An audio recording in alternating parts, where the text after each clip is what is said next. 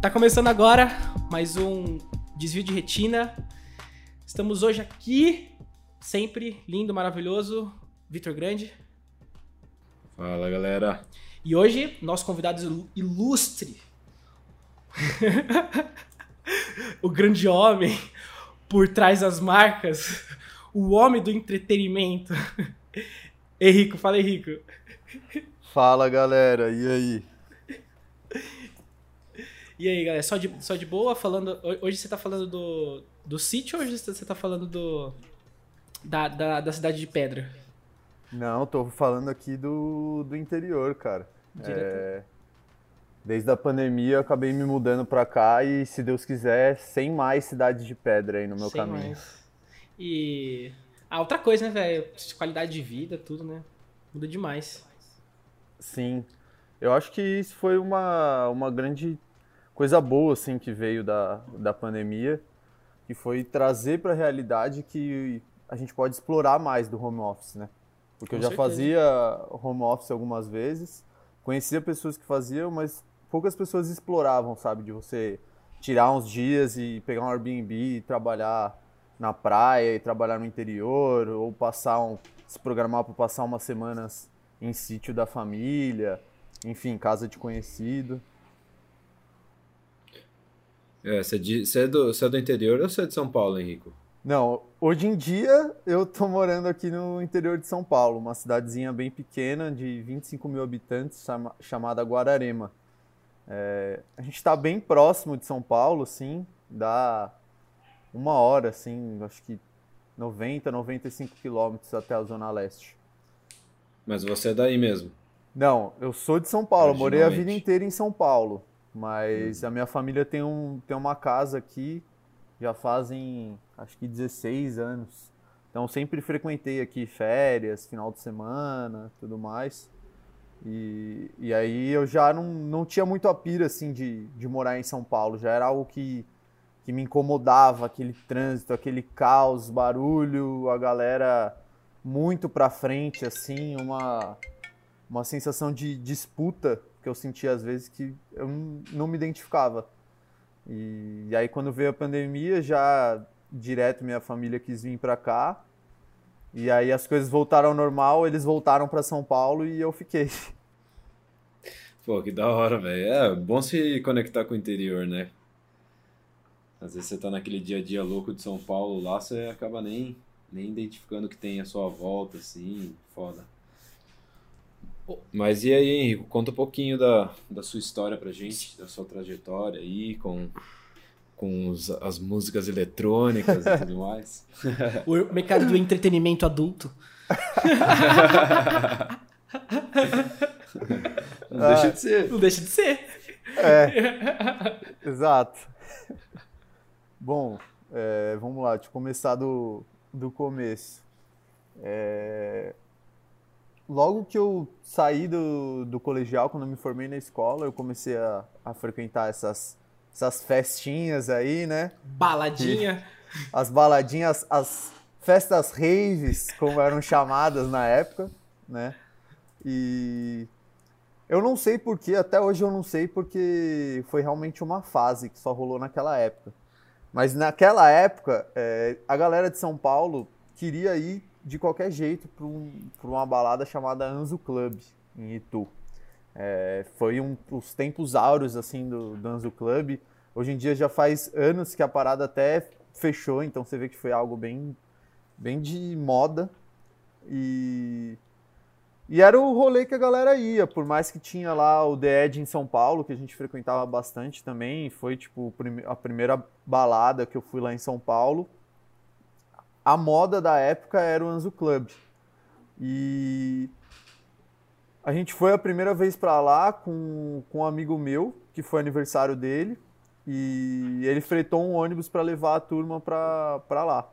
E ele fretou um ônibus muito facilmente, porque a família dele tinha uma empresa, tinha uma frota de ônibus, de ônibus fretado em São Paulo, que fazia para várias empresas, frota grande, assim, tinha tipo 60, 70 ônibus. E a gente foi lá, curtiu o rolê pra caramba, viu que era, tipo, muito massa essa experiência de, de colar pro rolê de busão tranquilo, poder beber, ficar doidão e voltar suave. E, tipo, depois desse aniversário dele, a gente teve um, um insight, assim, falou, meu, se a gente começar a fazer essas, essas excursões pra, pra Anzu, conversa aí com o seu avô, tal, vê o que, que ele consegue, vê se ele consegue fazer um preço pra gente, a gente é, pega e cobra um preço da galera e pelo menos paga o nosso ingresso da noite, paga a nossa bebida tal. Beleza, ele falou com o vô dele e a gente pegou e fez. Teve uma noite lá que tinha um, um DJ famoso tal, que tinha, tinha quórum, né, pra, pra fechar um ônibus. Fechamos e, e fomos. E foi muito massa. Tipo, o, todo mundo curtiu, assim, o feedback da galera foi bem positivo. Nesse mesmo lance que a gente sentiu, de porra, que da hora quer vir curtir, e tem um lance do busão, e você já vai conhecendo Isso o pessoal 2000 que você não conhece. Isso era 2000 Isso é- quanto? Isso era 2013.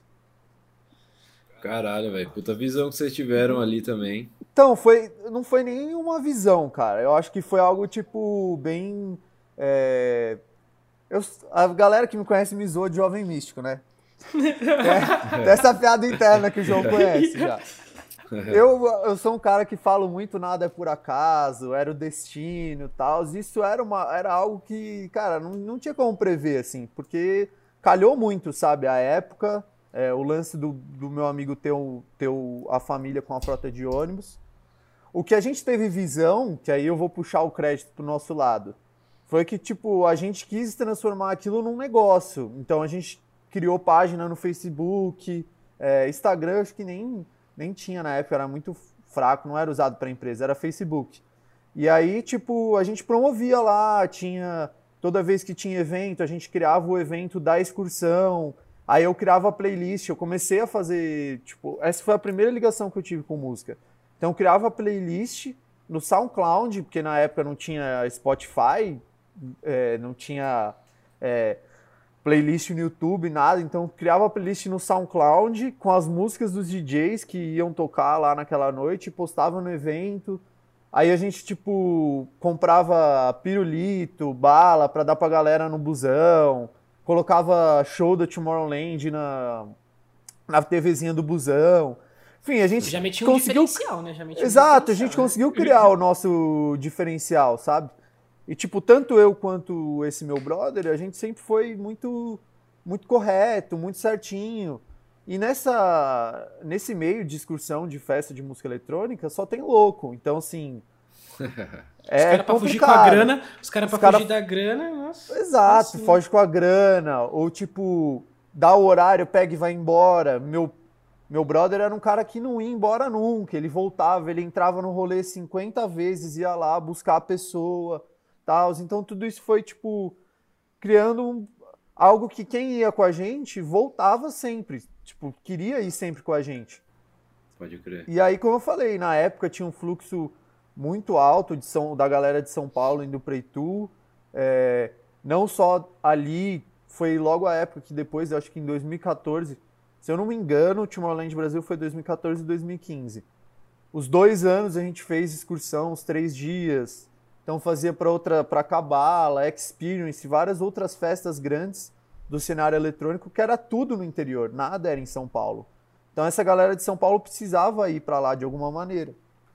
E através desse nosso serviço, dessa empresa, entre aspas, né, que a gente criou, chamada Night Ride.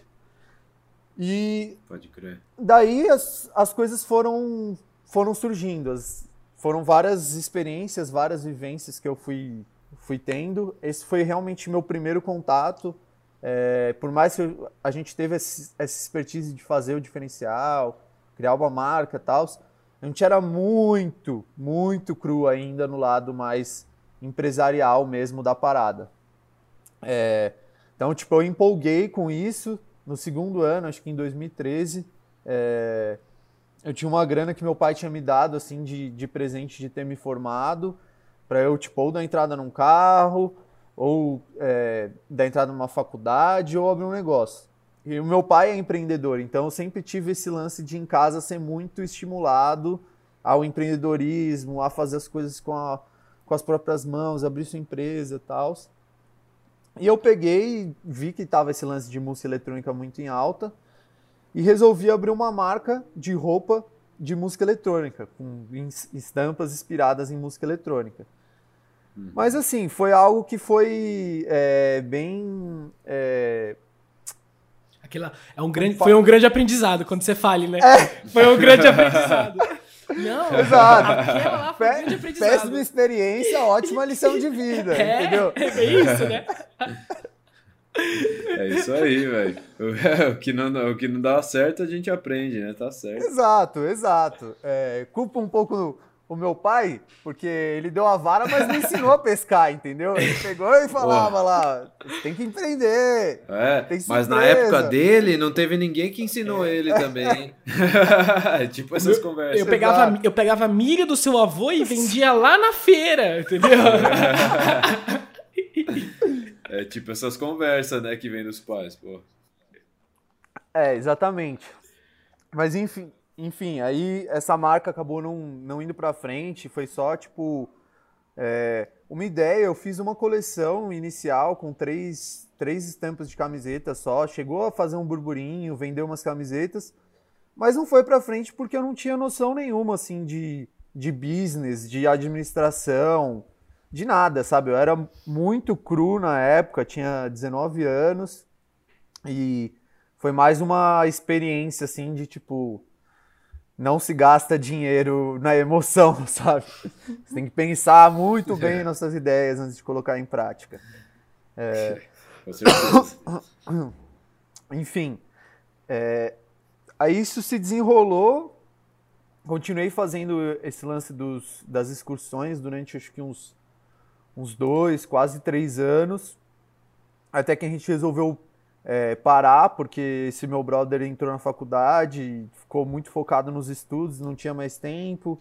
É, a gente tentou rolar uma conversa lá para eu seguir sozinho, mas optamos por colocar fim àquela empresa e se eu quisesse seguir, eu seguiria criando uma nova. Mas eu já não estava muito na pira, a, a, o fogo da Anzu Club já tinha baixado, a demanda já tinha baixado um pouco. E eu já tava, já tinha feito uns contatos assim no meio. Então... Até, até uma coisa, Henrico, é, é, muito, é muito louco até a gente observar, né, eu que também participo da cena, como, como é cíclico, né? Essas paradas de, de, de balada aqui no Brasil, né? Você vê, tipo assim, vários que abrem fecham, né? Em vários lugares do Brasil com outros nomes, né? Muito, muito. É algo que é bem, bem modismo, assim, sabe? Tipo, a parada pega e de repente aqu aquela festa, aquele clube, e a galera vai lá toda semana, toda semana. De repente a parada morre, sabe? Tipo, eu particularmente tenho uma opinião de que o Anzu teve tomou decisões que eu julgo erradas. Por isso que teve o fim que teve. Mas é algo que rola mesmo. Tem muita, muita festa é, cíclica. Por sinal, que eu vou falar agora, emendando, tem tudo a ver com isso, que inclusive você também viveu essa aventura. Que foi nessa época, é, a cena eletrônica de Campinas estava muito efervescente.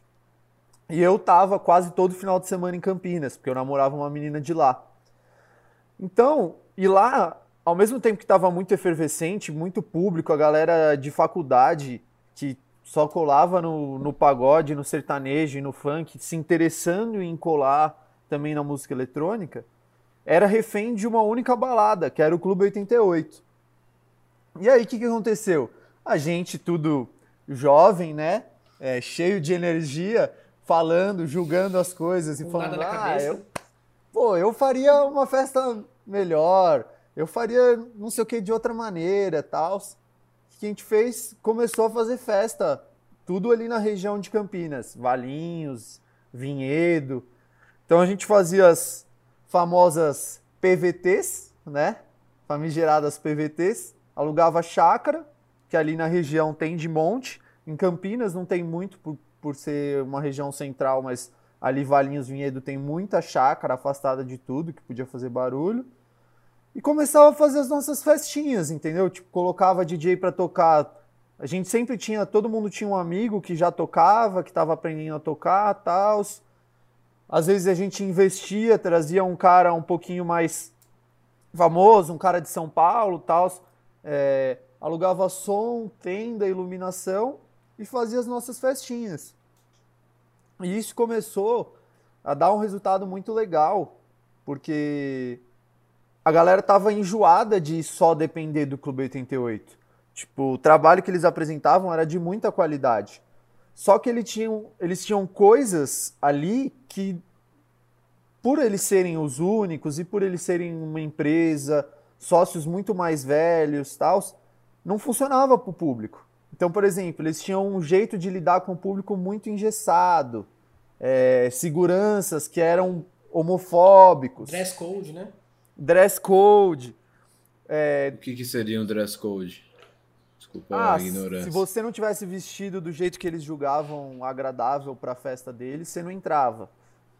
Uhum. Então, assim. É, mas é um, é um, padrão meio europeu, né, Henrico? Assim, é um negócio que o pessoal quis trazer para cá como um, um, padrão, né? Mas é uma coisa mais europeia, né? Lá ainda é assim, né? Se o cara olha pra sua também. cara numa balada, fala, ah, tchau. Ah, não é muito bem assim também, né, velho? É, já, eu acho que já faz tempo que mudou um pouquinho. Então, eu acho que é um lance mais de que eles estavam acostumados com outro tipo de público, eles não estavam prontos para receber essa galera mais nova, entendeu? Uhum. Tanto que hoje em dia eles têm o outro clube deles, que é o Caos Campinas, que é a Evolução, e lá, porra, é super massa. Lá o público deles é jovem, é lotado, entendeu? Duas, três mil pessoas. Então eles entenderam. Só que na época, eles, tipo, eles não entenderam, porque eles, como eu falei, a galera era tudo mais velha, então eles não entendiam essas queixas do público mais jovem. E a gente entendia. Então na nossa festa, por mais que não tinha o DJ famoso que eles conseguiam levar, a bebida era acessível, a gente deixava entrar todo mundo, não tinha briga porque todo mundo se respeitava, entendeu? Não tinha é, é, nenhum caso de tratar a pessoa de forma diferente. Nossos seguranças eram instruídos a apartar a briga, sendo que a gente vivia, o que a gente vivenciava lá era a segurança quebrando a cara da galera. Então, assim, isso também foi algo que, novamente, o Henrico não tinha o viés empresário, administrativo, tal, etc. Mas eu sabia o que o público queria e eu conseguia apresentar isso. Então, uhum é, tive essas vivências de, de festa em chácara, uma festinha que chamava Utopia e rendeu bons frutos, assim, a gente fez muitas amizades. É, uma coisa que eu me orgulho é que eu consegui dar a oportunidade de muitos amigos tocarem, muitos mesmo, assim, e é muito massa porque do mesmo jeito que teve brother que seguiu o caminho hoje em dia, é, tem brother que não seguiu e a, a, única experiência que ele teve ali de tocar para um público, que é uma coisa muito massa, foi através das minhas festas. É algo uhum. muito da hora você poder fazer isso para um amigo, sabe? Que, ô Henrique, o que, que, você acha que se deu a conta daquela época de, do boom? Assim, foi o advento das redes sociais, tipo, grandes nomes brasileiros começaram a ganhar mais corpo. Porque eu tenho, eu tenho a sensação que não é uma coisa tão grande na época, não, é, não era um negócio tão difundido a música eletrônica, né? Tipo assim, era, mas era muito mais nichado. Mas eu comecei a observar que é, o grande público começou a vir um pouco mais, né? Sim. Eu acho que foi um pouco de tudo, viu, João? Porque coincidentemente rolou é, todas essas coisas. Então teve a ascensão das, das redes sociais, teve. É, a gente já tinha artistas brasileiros renomados lá fora, mas eram poucos. Então começou a ter um boom e também artistas que foram para fora estudar, que é um caminho que é, é bem, é, bem difundido no meio também, a galera que se forma aqui no Brasil e vai morar na Alemanha ou vai morar na Espanha. E essa galera começou a, a, a ascender lá fora, mas ascender lá fora como brasileiro. Isso começou a gerar conexões. É, então, assim, a gente sempre teve a, a cultura da música eletrônica. Ela, a gente só não era uma é, uma potência, né? Uma potência, assim, não é. Eu até pensei. Você viu que eu pensei na hora uhum. de falar? Porque não é que não era uma potência, era uma. Era uma potência, sabe? Mas eu acho que não tinha volume é, de grana de se tornar. E aí, isso rolou. Porque na época o dólar ainda estava baixo. Então a galera gringa identificou essa potência e falou: porra, o Brasil é um país imenso. É um país cultural, é um país que o povo gosta de festa. E tá tendo é, adesão do público. Você pegava The Edge, o Arung, festas grandes, já tinha uma adesão alta. Então o que eles fizeram? Eles começaram a vir para cá, porque para eles era muito mais é, muito viável, muito mais barato vir para cá e fazer as, as coisas no, num país como o nosso. E isso deu um boom gigante, gigante. Tanto que hoje é, a gente vivencia uma era que o mercado da música eletrônica está extremamente consolidado, tanto em questão é, de público, quanto em questão de artistas, é, festas. É um mercado imenso, assim, extremamente consolidado. Só que agora, pós-pandemia, a gente vai ver como que vai ser o resultado, porque com o dólar desse jeito, não tem como os eventos virem, e não tem como os artistas virem, sabe? Então, é, é até um, um questionamento... Você acha que vai ser uma, uma retomada daquela época, das PVTs, das coisas mais na galera, assim, tipo assim, porque acho que vai deixar de ter essas festas com nomes grandes, porque assim, o, o Vitor não sabe, mas tem DJ grande que cobra 300, 400 mil reais, né, no final, no final do, com dólar, né, na conversão. Sim. Eu acho que a né? tendência, eu acho que a tendência é essa, mano, porque não tem como, assim, contratar a galera de fora. São, é um ou outro player do mercado que tem uma proximidade grande com um artista gringo, é, grande, que o cara viria por um valor abaixo pela camaradagem de entender que ó, o seu país está com um, um, extremo desgoverno e por isso que ele está queimado, é, não tem perspectiva de melhora, então eu vou fazer isso na, na base da broderagem, mas é um ou outro. A tendência que eu acho mesmo é justamente as festas é, terem lineups cada vez mais brasileiros. Até porque, cara, seria bobagem você não usar tá cheio de talento por aí. Tá uhum. cheio de artista sólido, entendeu? Tipo, o mercado amadureceu. Hoje a gente tem é, centenas de milhares de DJs por aí, gravadoras. Então, por que não usar? Sabe? Eu acho que é uma solução.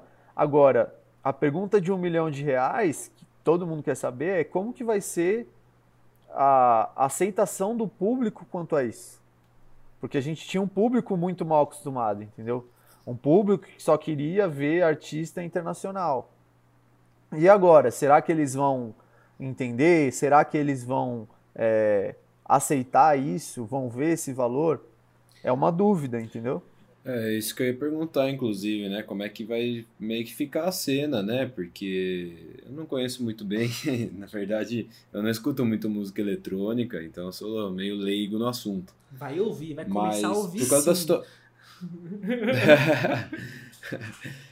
vamos ver, vamos ver, vamos ver.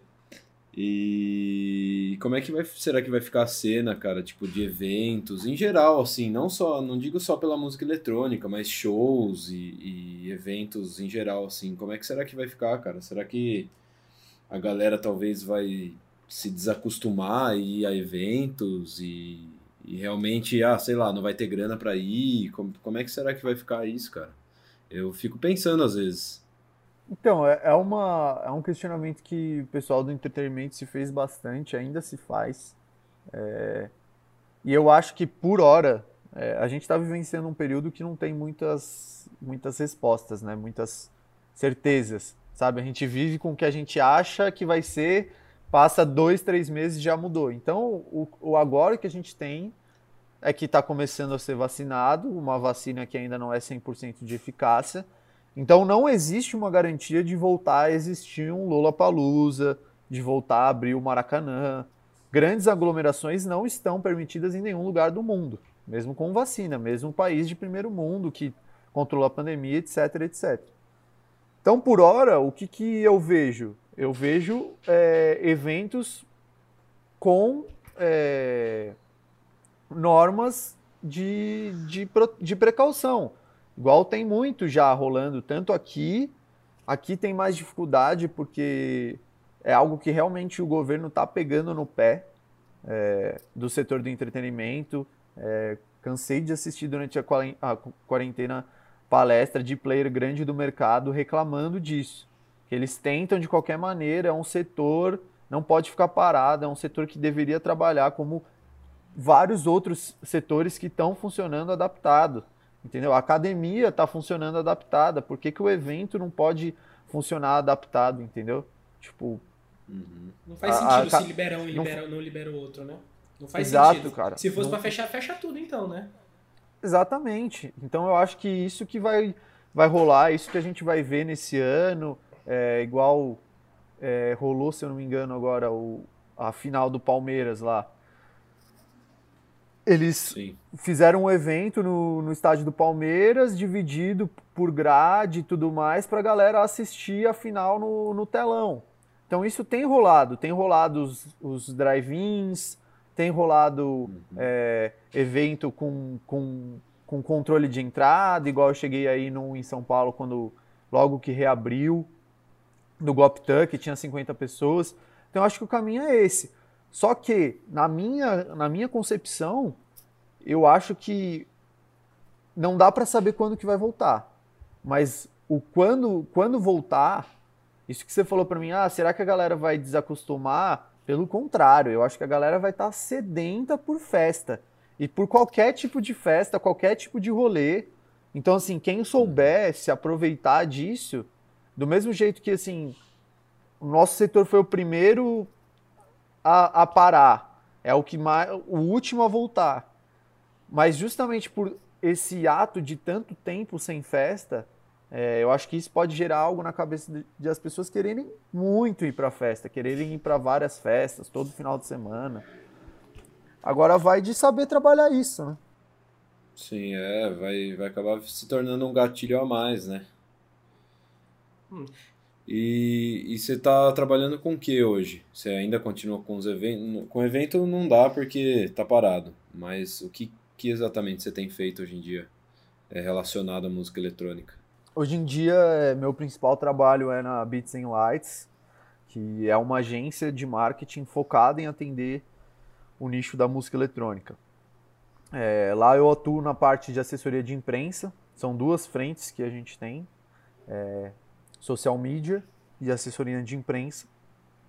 E a gente presta serviço para uma base de clientes que, que hoje deve estar de 50 a 70 clientes, onde, onde eles têm pacotes é, que envolvam ou só assessoria de imprensa, ou só social media, ou social media e assessoria de imprensa. Então, nosso trabalho é basicamente posicionar o artista, né? É, na área de social media, o pessoal que está lá, além de fazer todo o gerenciamento, postagem, o que a gente já sabe, né? O que é de senso comum, que é, que é a função de um social media, o que eu vejo como grande diferencial que eles ajudam bastante é dar muitas ideias criativas de conteúdo para o artista. Porque às vezes o artista tem uma cabeça é, incrível para criação, para a parte musical, mas não consegue ter essa mesma cabeça incrível de criação para a criação de conteúdo. E hoje, nesse mundo mais do que nunca parado e 100% parado no setor de eventos e 100% conectado, é vital o artista estar tá nas redes e estar tá nas redes com conteúdos é, atrativos, estar tá nas redes da maneira certa, usando plataforma, usando TikTok, usando Reels, todas essas novidades. Então, o pessoal da agência trabalha com isso e está antenado nisso e ajuda os, os artistas. Então, eles pegam um, um artista que tem por exemplo, vai, a guitarra que eu vi aí atrás de você, já me lembrei. A gente tem um, um, uns artistas lá na, na agência que eles vêm do rock and roll. Então eles fazem muito música com, com, com guitarra, com violão. Então pegar e usar a série para aproveitar essa galera para postar muito conteúdo no, no Instagram deles fazendo uma jam com guitarra, com violão, sabe? É, tem outros artistas que a gente tem série, por exemplo, galera que é viciada em vinil e a gente tem série lá para eles irem mostrando a coleção de vinis dele e contando sobre tipo o que é aquele vinil, quão raro que é, qual foi o corre que ele teve que fazer para buscar aquele vinil, de quem que é. Então várias coisas que são bem é, interessantes para o público. E lá vocês trabalham só com artistas, é isso? Só. É, na verdade não, não é só, é público de música eletrônica no, no geral. Então, é, DJs, produtores, gravadoras E a gente tem um cliente em exceção, que é a Pornografite, que é uma marca de, de roupa, mas ela é uma marca de roupa nichada para música eletrônica. Eu queria ser o social media do Pornografite, porque ele só fica procurando meme o dia inteiro. só, só sai meme é, lá, é só isso? meme. Você, Eles- Entra lá pra você ver. Pra você ver. Eles são uma máquina de meme, Eu comunicação tenho, da eu por- tenho umas camisetas, eu é tenho um boa. moletom, umas camisetas deles, é bem legal mesmo. E a, a outra frente da, da agência, que é a assessoria de imprensa, que é onde eu, eu atuo, também é uma outra maneira de, de posicionar o artista, o artista, mas não dentro da rede dele, sim fora nos veículos de imprensa. Então, é, eu fico mais com a parte de conteúdos musicais, é, e eu tenho o Marlon que trabalha comigo, que fica mais em conteúdos textuais. Então, basicamente, a gente tem muito contato com, com, com portal de música eletrônica, revista online, é, canal no YouTube, canal no, no SoundCloud, playlister do Spotify, toda a galera desse, uni- desse universo. E a gente consegue buscar para os nossos clientes entrevistas nesses, nesses portais, matéria quando sai algum lançamento. Eu busco dentro da área de conteúdo musical, então os serviços que são da música eletrônica agora é, talvez seja algo muito fora do seu universo de quem está escutando que não é da música eletrônica. Mas são as premieres, que é um serviço que rola dentro do, do SoundCloud quando a música do cara vai, do artista vai ser lançada. É, os podcasts, que são os, os DJ sets que eles gravam para divulgar o trabalho dele, playlists. Então tudo gira em torno de ter, uma, ter o, o, o, o artista de uma maneira ativa na, na mídia de uma maneira geral. E sempre misturando, mixando entre veículos nacionais, veículos internacionais, é, nos internacionais e alternando é, o país. Então a gente vai realmente colocando, colocando o artista no, no mapa. Ele faz a parte dele, que é a música, e a gente pega o talento dele e, e comunica, basicamente, né? Esse é, esse é o nosso papel. Vai, vai esculpindo o talento do- dos caras. Vocês trabalham com, com audiovisual também ou só com a parte de, de imprensa e marketing do, do, do artista? Não, lá a gen- o, o foco da, dessa agência, da Beats and Lights, é só social media, assessoria de imprensa mesmo. É, Pode crer. eu até tenho uma experiência no meio audiovisual, que é O meu... O Henrico Uhum. só não dá jeito pra morte, o resto ele já fez. É, não, se tem uma coisa que eu coleciono são experiências de trabalho, cara. Realmente é bem, bem diferente, assim. Mas meu último trabalho antes da agência foi justamente uma produtora audiovisual. Também nichada no, no, no meio de música eletrônica, porque eu na época estava desempregado, vinha do marketing, vinha desse meio de música eletrônica. E encontrei com uns amigos meus que tinham acabado de se formar em, em cinema e queriam montar uma produtora. E eles não sabiam vender, é, eu não sabia gravar. A gente pegou o New ao Agradável. Eu falei, meu, é, pô, eu posso tentar vender vocês por uma comissão, tal, vocês que vocês não têm grana, que vocês investiram agora em, em equipamento e tal, realmente no começo da produtora. É, só que, cara, assim, eu acho que eu só vou conseguir vender dentro da música eletrônica. Aftermovie pra festa, press kit pra DJ e tal. Mas não, beleza, a gente quer, quer trabalhar, mas a gente vai te passar a, letra, assim, de outras coisas do mercado, vídeos institucionais, é... Como que chama? Esqueci também, tem um outro vídeo que é o vídeo para coleção de marca de roupa e, e tal. E eu falei, não, beleza, eu vou, eu vou abordar. E aí a gente saiu. Eu cheguei sim a conseguir fechar alguns serviços institucionais, tal, mas o grande, grande foco que eu, que eu consegui era fechar festa. Então foi uma experiência bem massa, assim, para mim, porque eu piro em, em cinema, em, em gravação, e eu achava muito foda, assim, poder ter esse contato, sabe? Sempre que tinha. Além de vender, eu vendia e aí eu ia nas gravações como assistente. Então eu ficava lá, segurando tripé, segurando cabo, fazendo uma Sim. câmera estática. E aprendendo um Ué. pouquinho, sabe? Um pouquinho de edição. É irado, velho. Porra, eu curto pra caralho essas coisas também, velho, de boa. É muito, é muito, muito massa. Pô, vocês podiam, você podia até pensar num negócio fazer um esquema que nem o Circle, tá ligado? Cara, a gente fez muitos. A gente fez muitos, mas assim. é, A gente não, não lançava o nosso Circle, mas a gente chegou a prestar muito serviço para para artista dessa maneira, que ele ia se apresentar em alguma festa importante e ele contratava a gente para produzir um serviço modelo Circle. E esse, inclusive, era o nosso diferencial da época e continua sendo. Eu, eu segui meu caminho, mas os meninos estão lá. Tem um, um deles que é o principal hoje, ele que faz, quando vem aqui pro Brasil, ele que faz as gravações do Boiler Room, da BATV e tudo mais. Porque a gente estudou mesmo o, o Circle e falou, meu, o que, que a gente pode trazer de próximo para cá? Porque o que todo mundo vê é o visual, né? Que é muito a mais. Só que o Circle não é o, o Circle só por causa do, visual. Ele é porque eles fazem uma filmagem excelente, assim. Eles têm ideias de takes, de introdução. Tem muita coisa por trás da, da imagem foda ali de fundo. Tem uma roteirização, né? Uma diretoria de imagem e vídeo muito foda. Tem. Ô Henrique, eu até queria entrar no. Tava, eu queria até entrar sobre uma, uma coisa legal, né? Sobre esse assunto. Eu, o Victor tava falando de audiovisual, de mídia, essas coisas. É, na minha visão, é, eu vejo que.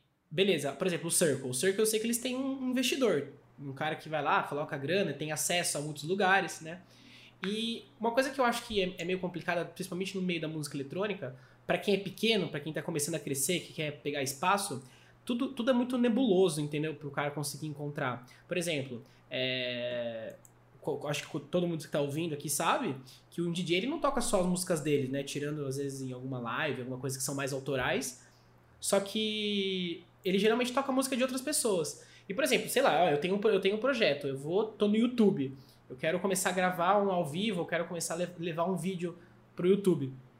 É um processo muito complicado conseguir que o seu vídeo fique tranquilo lá, tipo, você grave um set, bote no YouTube e você, assim, eu sei que não pra monetizar, tô dizendo, mas, por exemplo, esse, o Boiler Room Circle, ele consegue subir numa boa e não tem problema, né? Às vezes o direito autoral vai um pedaço pra cada artista que fez e tudo bem, só que eu acho que é muito, a gente tem muito, é muito nebuloso, sabe? O, pro, artista, pro artista pequeno, por exemplo, é, a gente tava falando desse negócio de festa, né?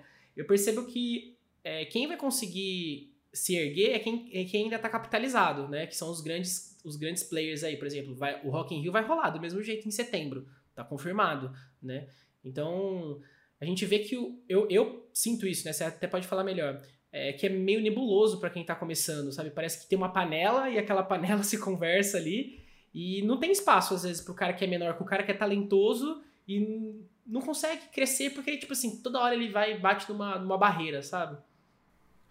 Sim, é, a gente costuma falar que é um mercado muito escasso de informações, porque como demorou para ter essa solidificação de, de mercado e essa profissionalização, é, ainda não é que não tem, mas ainda é assim, tem pouco curso, tem pouca palestra, tem pouco é, livro, tem pouco local para quem quer buscar essa informação. E geralmente quem quem está começando tem a energia, tem a vontade, às vezes tem o talento, mas não tem a, a experiência que um grande player de mercado tem. E realmente é, a impressão que passa, João, é que essa galera que está no topo da pirâmide não quer soltar essa informação, porque enquanto tiver essa informação concentrada na mão deles, como é em qualquer mercado, eles continuam no topo, entendeu? Uhum. Então, assim, é uma dificuldade que se enfrenta. Hoje eu acho que está infinitamente melhor do que quando eu comecei lá atrás. Hoje tem muita gente é, ajudando, muita gente dando dica. É, você pega o exemplo de produção, beleza? Que essa não é o principal a dificuldade. A dificuldade está nos em aprender a tirar alvará para festa, em aprender a monetizar, a ganhar dinheiro com streaming. Essa é a dificuldade, que ainda é escassa, sim. Mas se você pegar um outro polo que é a produção musical, que é algo bem presente na, na nossa indústria, o que você tem de tutorial no YouTube, o que você tem de professor online, vendendo curso, vendendo no Instagram e etc., é gigante. É gigante. Então, isso, do mesmo jeito que antigamente era muito difícil produzir, porque não tinha muita informação, não tinha muito programa, tal, etc. E quem sabia, sabia, quem não sabia, não sabia. E hoje mudou. Eu acho que a tendência é também mudar. Eu acho que a tendência é essa. Eu vejo já algum pouco, mas vejo algumas pessoas já ensinando é, sobre royalties, sobre distribuição, sobre como abrir uma gravadora e tudo mais. Mas sim, ainda é algo é, que não dá assim, você, como várias coisas assim, não dá para você digitar no Google e são empregos que a grande maioria deles assim é, são pessoas fazendo por conta. Então, por exemplo, eu tive essa última experiência na, na produtora, que eu estava lá fazendo vendas, é, não era sócio, mas tinha tipo um contato direto com o pessoal. E antes disso, cara, eu sempre, todas as minhas atuações no mercado da música eletrônica, foi eu criando uma marca, eu criando uma festa, eu criando um canal, eu criando um serviço. E isso é o que geralmente acontece. É você criando alguma coisa.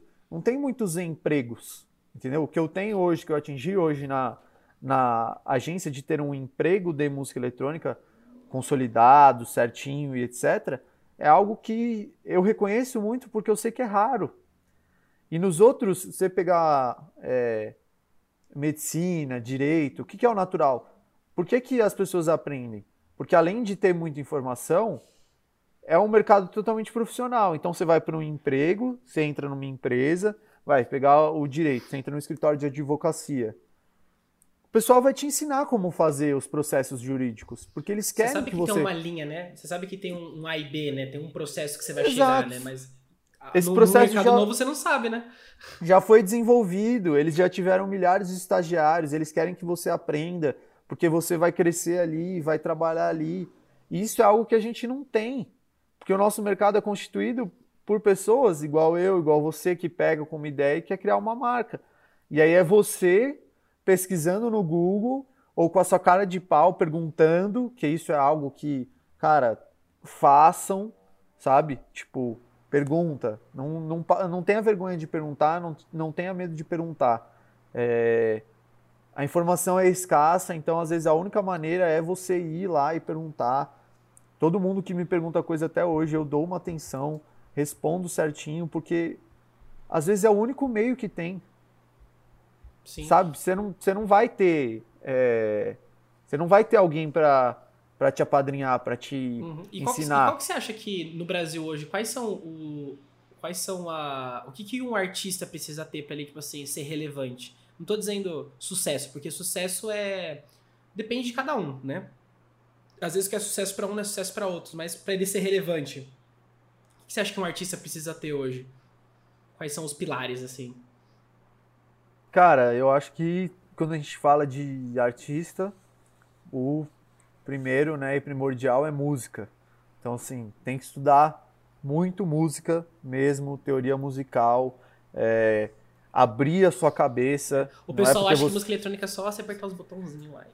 Fazer, é, entendeu? a gente, a gente já foi, já foi dessa, a gente passou essa fase, né? Quando você entra na parada, é tudo muito novo, e aí você fica naquela, naquele vício, na música eletrônica, transforma aquilo em quase uma religião.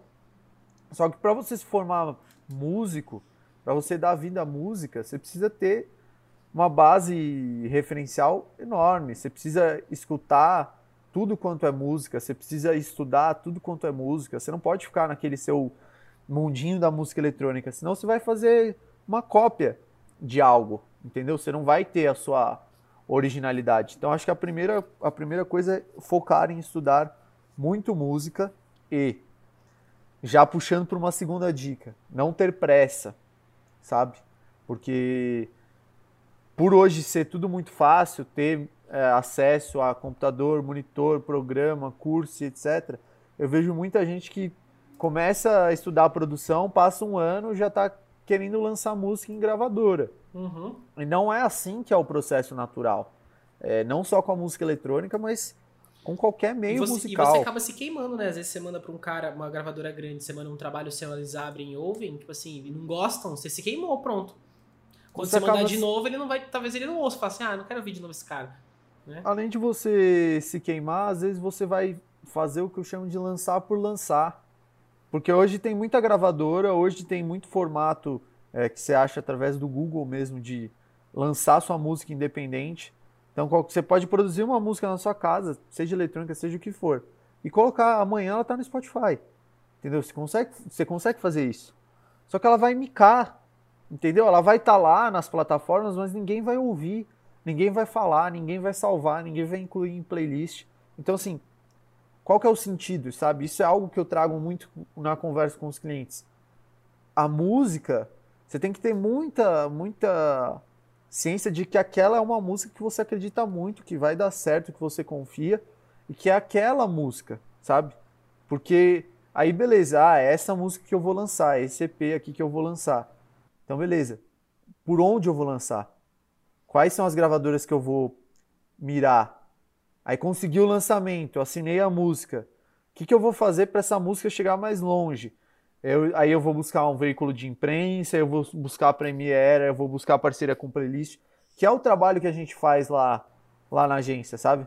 Não dá pra você só produzir, a não ser que você venha e contrate um serviço igual a gente oferece, ótimo. Pra gente, maravilha, continuem é, contratando, né? Contratando, né? Mas assim, você só produzir e lançar, cara, a música vai, vai morrer. Uhum. Então não tem, não tem muito sentido. Então, estudar música, é, não ter pressa e, terceiro, estudar o mercado. É, isso não é uma dica para música, para música eletrônica, isso é para qualquer pessoa de qualquer mercado. Você precisa saber quem são, você precisa seguir os principais players do seu mercado, o que, que eles fazem, o que, que eles não fazem. Você precisa estudar, destrinchar exatamente quais são os passos daquela, daquele artista que você admira, o que, que ele faz. E não só na parte musical, que é muito importante, mas também o que, que ele faz, como que ele promove a música dele, como que ele se posiciona no Instagram, quais são as plataformas que, que ele tá, sabe? Tipo, isso é muito importante, porque o produtor musical, o DJ, enfim, é, ele é uma empresa. Tanto que se cria um projeto. Não é, é, vou usar o seu exemplo, não é o João. É o P2. Uhum. A partir do momento que você criou o P2, o P2 é uma empresa. E essa empresa é uma empresa pequena. E ela atua como todas as empresas pequenas atuam. Eu conversei com vocês, tive vários pequenos negócios já. No começo você é o administrador, você é o dono, você é o financeiro, você é o comercial, você faz o atendimento, você é tudo numa pequena empresa. Então, num projeto de produção musical, você também tem que ser tudo. Se você não tem ainda grana para pagar alguém, você tem que ser.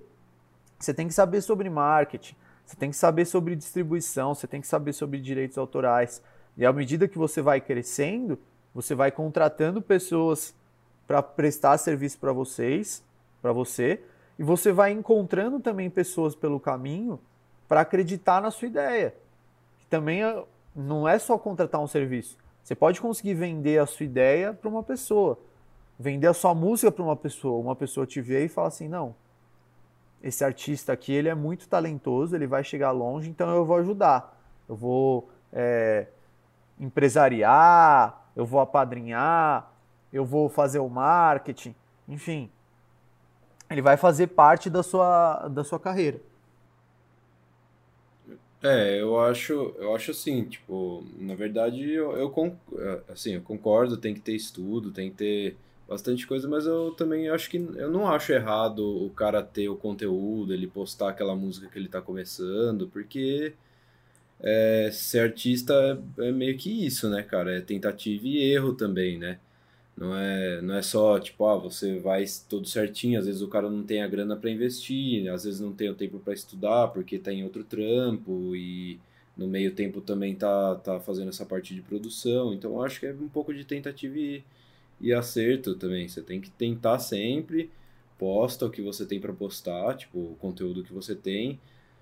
É, claro, não vai estar tá da melhor qualidade, não vai ser o cara mais foda do mundo, não vai ter ainda o acompanhamento de, de assessoria, de marketing e tudo mais, porque o cara tá fazendo tudo sozinho, mas eu acho válido o cara ter conteúdo até um momento em que ele vai começar a ascender com os estudos e tudo mais, aí chegar no momento que ele vai ter a estrutura para ele conseguir fazer um trabalho melhor do que aquilo que ele veio fazendo. Mas documental acho que é importante também. Não, eu acho que é válido, porque a gente está na era das redes sociais e da exposição da vida pessoal, é basicamente o que a gente faz, entendeu? As pessoas normalmente já expõem a vida delas lá no, no Instagram por vontade própria. Então, por, por que não compartilhar alguma habilidade que você está aprendendo ali? Eu acho natural e eu acho válido. Mas tem muito o lance da pergunta: isso aqui é um hobby ou isso aqui é uma profissão? Sabe? Chega um ponto de quem estuda música que você tem que fazer esse questionamento. E se for um hobby, você vai ter um tipo de, de posicionamento. Que é, porra, faz quando dá, posta do jeito que dá, tal, e etc. E não tem problema, porque isso é uma vertente que existe é, dentro da música, que eu valido pra caramba. Eu não acho que o, a pessoa que faz como hobby é menos músico do que o cara que tá lá top 1 da Billboard. Não, eu acho que a, a diferença é a quantidade de tempo que uma pessoa dedicou. Essa é a minha concepção de vida. Eu acho que as pessoas existe talento, nascer, beleza. Mas para mim está muito mais relacionado com a quantidade de tempo que você vai se dedicar àquela parada. Então, a partir do momento que é um hobby, você não dedica tanto tempo. Então é válido. Só que quando você decide ser profissional, é, exige uma, um outro tipo de estudo e exige um cuidado com o posicionamento. Porque na música em geral, é, é mais leve esse lance de, ah, eu posto aqui, e eu acho super legal. Tem uma menina que eu sigo lá no Instagram, por exemplo, que ela canta música. Ela canta bem pra caramba, tem uma puta voz. Ela canta no quarto dela com o celular e tal. A produção dela é tipo uma luz, a maquiagem e é isso. Não tem nem um, um mic, o mic é do, do celular. E é uma parada de, legal, ela tá lá crescendo em, em seguidores. Isso pode gerar uma oportunidade de trabalho para ela. Então é válido. Só que dentro do mercado da música eletrônica, os contratantes, o público e as gravadoras são muito cruéis, cruéis quanto a isso. Porque o que você lança é um currículo. Então, se você abrir lá o P2, é melhor você ter no P2 uma música lançada de uma label média do que ter 20 músicas lançadas de labels desconhecidas. Entendeu? A, a pessoa que vai abrir ali, ela vai olhar e ela vai te julgar. Porque quem tá, quem tá numa gravadora grande, ela sabe que a, a exigência para uma gravadora grande assinar a música é que a música tem que ser de muita qualidade. É, tem então, uma, tem uma dualidade, né, nessa, na, no, na música eletrônica. Na, da mesma forma que todo um mercado fala de compartilhar, de unção, de amor, de, tipo assim, de estar tá todo mundo junto, ao mesmo tempo é o mesmo mercado que é super mega cruel é, de exclusão, de preconceito, de assim, de tal que você tá o, o, o, único trabalho seu como o resto da sua vida. Ao mesmo tempo que, velho, o, o mercado vai, um grupo de pessoas vai e acende um artista, ele derruba o artista, velho, do mesmo jeito. Do mesmo jeito. E é o mesmo pessoal que vai postar coisinha no Instagram falando, ai amor, meu Deus, a cena tem que estar tá unida, te amo tal. Então é foda, o bagulho é muito louco. Certo, é, música é isso, né, Ego, né, cara? né, velho? Música ego, realmente ego é isso. O mercado, o mercado, o mercado da música, de, não só eletrônica, como de, de qualquer estilo, assim, é isso aí, cara. Sempre foi muito difícil de, de viver de música. Principalmente aqui, né? De ser um profissional reconhecido, principalmente aqui. Então, é, é porque o que eu vejo é que, assim, essa galera que, que é cruel, que tá no, no topo, galera que se vê numa posição de poder, eles, eles escolhem, eles ditam o mercado, certo? E aí, como eles sabem que eles têm esse poder de escolha, eles usam isso muito ao favor deles. Então, assim, o que, que você vai me dar para eu te beneficiar? E, tipo, na nossa cabeça, o lógico é que deveria ser a música, né? Tipo, naturalmente deveria assim, pô, tô fazendo, eu acabei de produzir uma puta música aqui, uma música incrível. Só que se for um, um artista, isso no meio da música eletrônica, se for um artista, fez uma música linda, cara, linda. Só que ele é um nobody, ele não tem um Instagram, ele não tem Facebook, ele não tem nenhuma música lançada, ele não tem nada. A chance de a gravadora assinar com ele é muito baixa. Porque ela não quer lançar um cara desconhecido. Só por lançar, Aquela... ela não quer assumir o BO, né? Exato, ela não quer assumir isso e ela sabe que, assim, por mais que ela é uma gravadora renomada e estabelecida, tem uma tendência de o som micar, porque não vai ter o artista se esforçando para promover. Então a, a, gravadora ela quer um artista que seja bom, mas que também leve da maneira profissional e que ajude a música dela a chegar mais longe. O contratante, ele quer contratar um, um artista para tocar na festa dele, que ajude a divulgar o evento dele para trazer público e encher o, de, o, bolso dele de grana. Então, assim, Caralho. não é só a música, tá ligado? A, as decisões são pautadas na música, mas o que você traz de visibilidade, retorno de visibilidade para a minha marca. É. Por isso que é muito raro você ver um cara que é só, que é só produtor musical. Não é. Muito difícil você ver o cara que é só produtor. Em, em, por exemplo, tem vários caras que é só, são só compositores no Brasil hoje que são muito famosos. Mas é muito difícil você ver um cara na música eletrônica que é só compositor. O cara tem que ser DJ, porque é um Entendi. mix de negócios, entendeu? É, agora, agora eu tô meio que entendendo a pegada do negócio. É basicamente, tipo, faz a música, se vira aí, pro, é, é, solta, solta seu som, tem que fazer a propaganda e a gente só vai gravar para você. E é isso. Só vai distribuir, na verdade a gravadora vai... é isso, faz é. distribuição. É. é. A gravadora. Eles vão distribuir e aí o resto você se vira. Exato, tipo, você ganha sim uma mídia pela, pela gravadora ser estabelecida e tal, mas eles querem alguém que, que se esforce na promoção e que ajude a levar o nome dele também, entendeu? Isso que eu falei. Geralmente as gravadoras estabelecidas, ela tem dois níveis de artista que ela lança. O, o topo, o de primeira linha, que está num nível é, artístico de fama e, e renome dentro da cena similar ao da gravadora. E um segundo, que é um nível abaixo, que são artistas um pouco, um pouco é, menos desconhecidos, mas que também tem uma solidez, sabe? É, entregam muita qualidade. É bem estabelecido né? no seu entregam, país. Entregam muita qualidade, né? Daí eles prezam Exato. bastante, né? Exato. Então é, é complicado, cara, porque esse mundo que a gente vive de, de rede social é, fez com que a indústria da música ligasse muito para números e visibilidade, sabe? E isso é uma, uma realidade que a gente bate de frente no dia a dia e que é triste, cara. É triste, porque tem muitas situações que nos fazem pensar que, nossa, parece que a música nem importa, sabe? Parece que é só a visibilidade. Então, você pega uma pessoa que não tem talento, que não tem ligação com a arte, não, não fala da, de música de tipo de uma maneira profunda como deve ser. Só que ela manja de, de comunicação, de se promover nas redes sociais, ela tem grana para fazer patrocinado e conseguir público, e essa pessoa vai conseguir mais chances de que um puta músico talentoso de garagem, que tá lá ali, introspectivão, não, não quer se relacionar com nada, quer só fazer música, entendeu? Com certeza.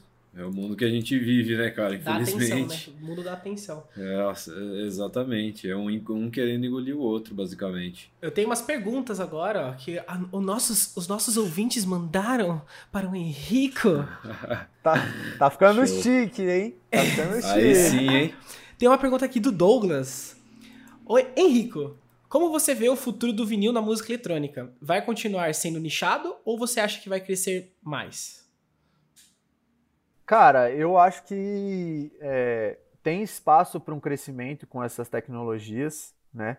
Por mais que, que o vinil é uma parada analógica, eu acho sim que com esse desenvolvimento tecnológico que a gente está tendo, vai chegar um momento que que eles vão colidir, saca? E eu espero que esse seja seja o, a coisa que falta para unir a, o CDJ com o vinil, saca? Porque ainda tem muito esse lance do preconceito, tem muito a galera que toca só no vinil e tem preconceito com, com a CDJ, ou a galera que toca só na CDJ e fala, ah, só toca no vinil pra, pra se achar por status.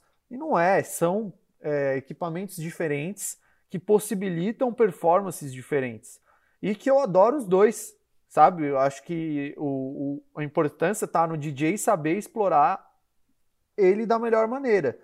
E quem sabe, se a tecnologia contribuir, a gente pode ter um, um futuro normalizado onde todos os setups sejam CDJ e vinil, sabe? Igual já tem muito artista que faz é, esse setup híbrido. Só não é mais difundido porque, pô, disco é algo que você tem que garimpar, é, toca disco é caro, o artista tem que ter a agulha dele, não é todo contratante que consegue locar tanto a CDJ quanto o vinil.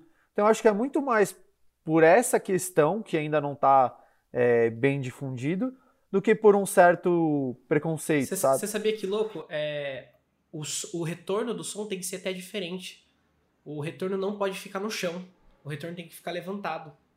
O retorno, para quem não sabe, o DJ tem um som pra pista, né? E o DJ tem um som que fica nele para ele ouvir a música.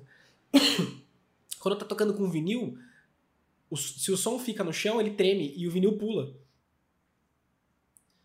Então, assim, é um, é um exemplo de que pode acontecer, né? De diferente, assim. Ah, você falou de, do setup, a nossa ideia no meu projeto, né, do, do P2, para quem não conhece, segue a gente, ouve nós lá.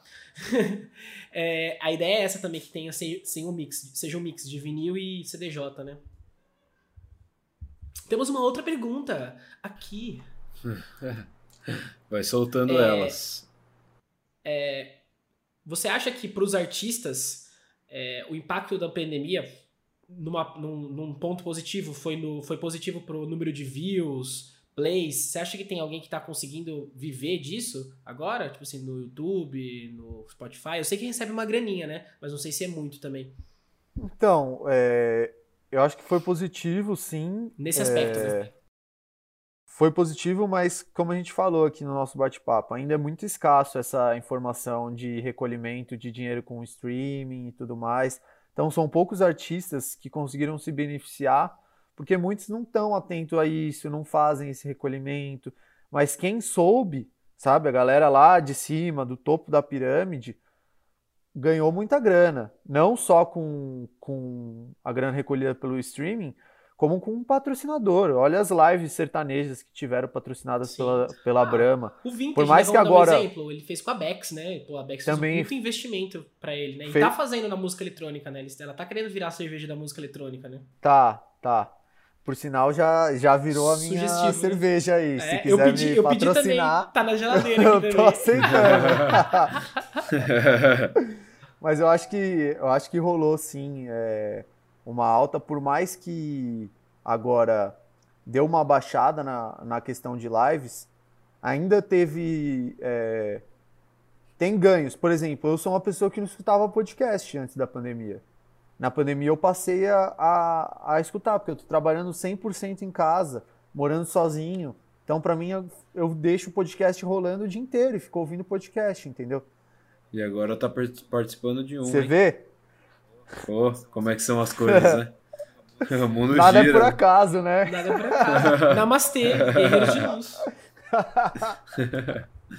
É, agora a última pergunta. A última pergunta. O que, que você espera do, da música, é, do mercado da música eletrônica pro próximo ano? Não é nem 2021, acho que para 2022. Cara, é, eu espero, sim, estamos confiantes de que a gente tenha uma, uma resolução para a volta dos eventos, entendeu? Não sei se vai ser uma outra vacina, se vai ser um jeito oficial de fazer eventos no mundo para voltar, porque infelizmente não dá para usar o, Brasil como base em quase nada, né? Nessas questões de, de políticas públicas. Infelizmente, a gente sabe a situação que a gente vive. Então não acho que isso vai vir daqui. Mas lá fora, a indústria do entretenimento é enorme no mundo. E eles não vão segurar esse boicote igual a gente está segurando aqui no Brasil, entendeu? Então eu acho sim que vai surgir algum meio, não sei qual, mas acho sim que vai surgir algum meio de fazer esse meio termo, seja presencial com alguma forma adaptada, seja um meio virtual mais é, intenso. Porque eu acho que as lives, tipo, foi legal no começo, mas não é algo tão atrativo para uma vida normal, entendeu? Você vê que quando o pessoal voltou a trabalhar, voltou a poder ver um amigo ou ver a família, já parou de assistir live. Só bombou quando a galera realmente estava trancada em casa e não tinha o que fazer. Mas teve outras festas que ousaram, igual o Burning Man, é, teve o Goptan aqui no, no Brasil, que eles realmente fizeram uma festa online. Você entra lá com o seu avatar. Então, essa eu acho que tem o chat, você conhece pessoas. Eles também têm uma parceria com a Bex, então mandavam um pack de Bex para casa da pessoa para ela beber durante a festa. Então acho que isso foi algo que chegou mais perto de uma experiência real de evento. Uhum. E eu acho que é, é por aí que o caminho vai vai seguir, sabe? A tendência é essa. Show. Henrico, muito obrigado pela sua participação. Foi um prazer imenso estar com Vossa Senhoria. É, papo Super 10. Pô, obrigadão demais, Henrico. Bom, comecei a descobrir um pouquinho mais sobre a música eletrônica. O Vitor me contou, o Vitor, na verdade, ele me contou eu... que ele já tá querendo virar DJ e tal, ele tá com é, experiências aí. Esconde esse equipamento aí, senão ele vai pegar tudo. É, então, o bom, o bom é que agora eu já sei o caminho, já sei como é que funciona o mercado aí do, da música eletrônica. Então já vou, já, já sei mais ou menos por, por onde seguir agora. Eu que agradeço o convite de vocês, foi mano, um, um grande prazer trocar essa ideia aqui, é, principalmente com meu brother João aí, agradeço imensamente. Eu sabia que não ia ser diferente dos papos longos que a gente tem por telefone. Então, assim, a gente já está acostumado, se deixar esse podcast aqui fica seis horas. É, então... Eu liguei, eu liguei para falar, convidar, é, falar com ele sobre os detalhes do podcast, a gente ficou 20 minutos no telefone. É, é, é nesse nível. Mas é, eu sei que o João, eu sei que o João fala, é que você eu não conheço você, né, Henrico? Pessoalmente, mas o João se deixar sozinho faz um podcast sozinho. Ai, ai, mas, mas é eu tô isso, aprendendo muito, obrigado. eu tô aprendendo muito aqui a não falar. Foi muito massa essa oportunidade de vivenciar isso, como eu falei de estar tá participando de um podcast depois de ouvir muito podcast, muito legal mesmo. Desejo muito sucesso para vocês. É, já vim acompanhando os outros episódios, vocês estão trazendo pessoas muito legais, é, totalmente diferentes e agregando coisas totalmente diferentes. Então, que seja aí é, mais um de, de muitos. E quando vocês ficarem famosos, vocês me chamam de novo para fazer a edição lá. Cento, essa é a 15? Eu volto na 115. 115. é isso. Bom, você vai fazer nossa. Vai ajudar a gente com a assessoria. Pode deixar. Você que ouvinte que ficou até o final, tenho certeza que você tem gostado. Então compartilhe com seus amigos, mande para sua avó. Sua avó talvez não ouça podcast, mas ela pode conhecer agora. Sua irmã, sua mãe, seus amigos. Ouve, ouça todo mundo junto. E obrigado aí pelo seu tempo. Tamo junto. É isso. Acessem no Spotify e no YouTube também. Valeu, Valeu gente. galera. Um abraço. Fui!